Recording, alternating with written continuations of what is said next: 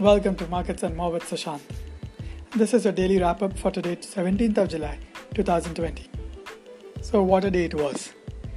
Finally, Nifty manages to break above ten thousand eight hundred eighty and close on a weekly basis, close above it. This is a very bullish sign, people. Nifty closed at ten thousand nine hundred one point seven zero, up one hundred sixty-one point seven points. Sensex closed at thirty-seven thousand twenty. Nifty Bank closed at twenty-one thousand nine hundred sixty-six point eight zero. The top gainers were B P C L, up twelve point six seven percent, O N G C, Bharti Infratel, GAIL and Titan Company. On the losing side, it was Hindalco, Britannia, T C S, Nestle and Infosys. Tomorrow is the result of H D F C Bank. So, from Monday onwards, taking cue from the results of H D F C Bank, Bank Nifty and other banking stocks will perform in a certain manner.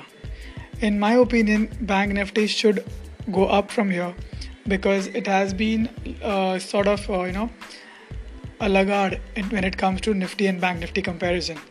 Nifty has gone up thanks to Reliance, uh, Britannia and other stocks, but Bank Nifty from now on, from tomorrow onwards, will take cue from H D F C Bank's results.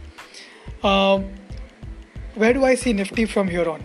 In the short run, ten thousand eight hundred eighty will become the strongest resist, uh, support zone, which earlier was the strongest resistance.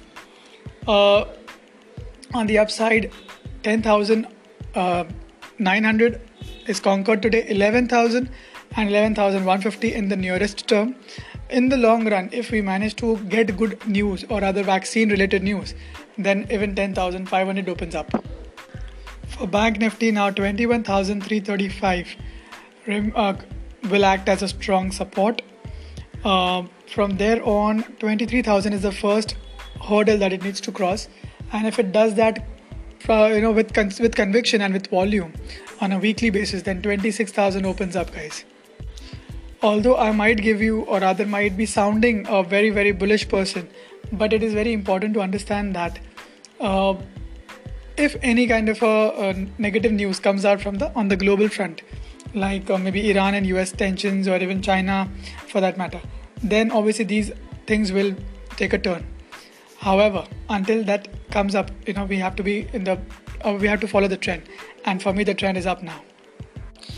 Next week, biggies like Bajaj Finance and Bajaj FinServ, H D F C Life also come out with come out with results. So. Uh, During this result season, as everyone knows, we are all expecting very, very bad results. So the expectations will always be muted. And if there is any kind of outperformance when it comes to the uh, expectations that are built in, then you will see a surprising rally. Uh, I know many of you all have been watching videos and, you know, probably asking questions as to why are we going up. Uh, we need to understand that market doesn't do what we want it to do. We need to do as per what the market does. Right?